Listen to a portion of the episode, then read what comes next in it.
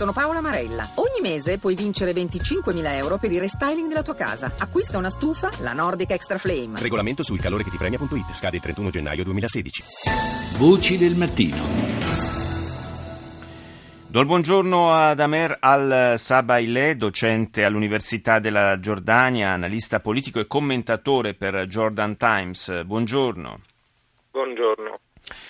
Parliamo di Giordania che è, è, un paese che, possiamo dire fortunatamente, finora è rimasto ai margini eh, della, eh, del contesto bellico che si è sviluppato ai suoi confini. Eh, parliamo di Siria, parliamo di Iraq, dove lo Stato islamico eh, eh, sappiamo bene come eh, abbia un po' scompaginato tutti gli equilibri regionali.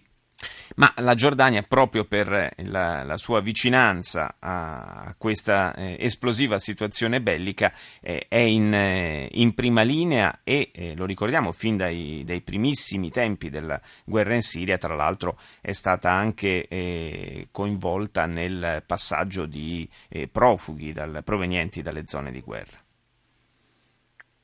Sì, ovviamente la Giordania... Mh continua a vivere una situazione abbastanza difficile per quanto riguarda questo fenomeno di ricevere eh, sia profughi anche sia emigrati, perché nella questione di, della uh, instabilità che sta vivendo la regione eh, purtroppo eh, mette la Giordania anche sotto pressione per essere anche un paese che riceve eh, quasi tutti gli immigrati della zona. Per questo le sfide a questo punto sono tante, anzi sono varie, sia dalla sicurezza all'economia, anche alle questioni sociali.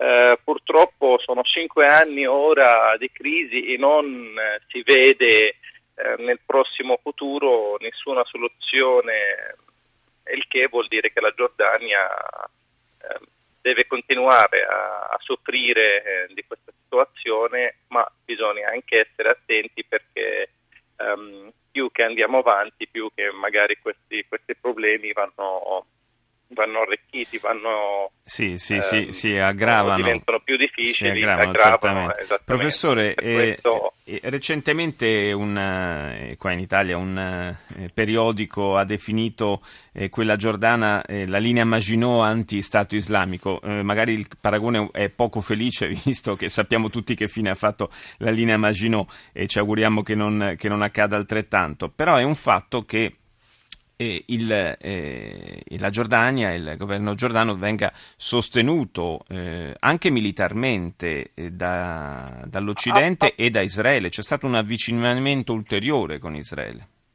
Sì, ma se, senz'altro, innanzitutto, noi abbiamo tanta fiducia nel nostro esercito e nei nostri servizi, per questo ehm, le sfide per, eh, per affrontare ehm, questo rischio ehm, secondo me sono superabili, però qua si tratta anche della mancanza di una visione globale e di come eh, affrontare questo, questo fenomeno terrorista. Um, qua si tratta anche di dover col- coordinare, dover creare un'alleanza, dover creare una strategia.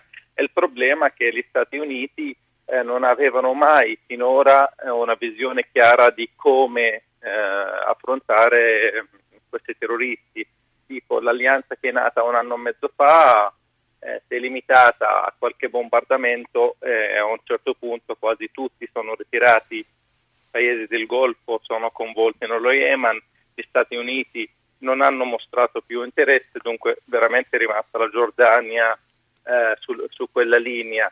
io credo che oggi bisogna rendere conto che mh, mm, è una situazione abbastanza difficile, non si può andare avanti così, bisogna creare una visione, almeno un'alleanza nuova, seria eh, e pratica per poter affrontare questi rischi che sono anche rischi mobili che possono anche muovere facilmente sia verso il Mediterraneo sia verso, verso l'Europa eh, dalla Turchia. Per questo credo che è il momento giusto che il mondo guardi con più attenzione la situazione in Giordania, appoggiare la Giordania dato che un paese che ha una visione sempre per quanto riguarda l'antiterrorismo e credo che sia il momento giusto ora.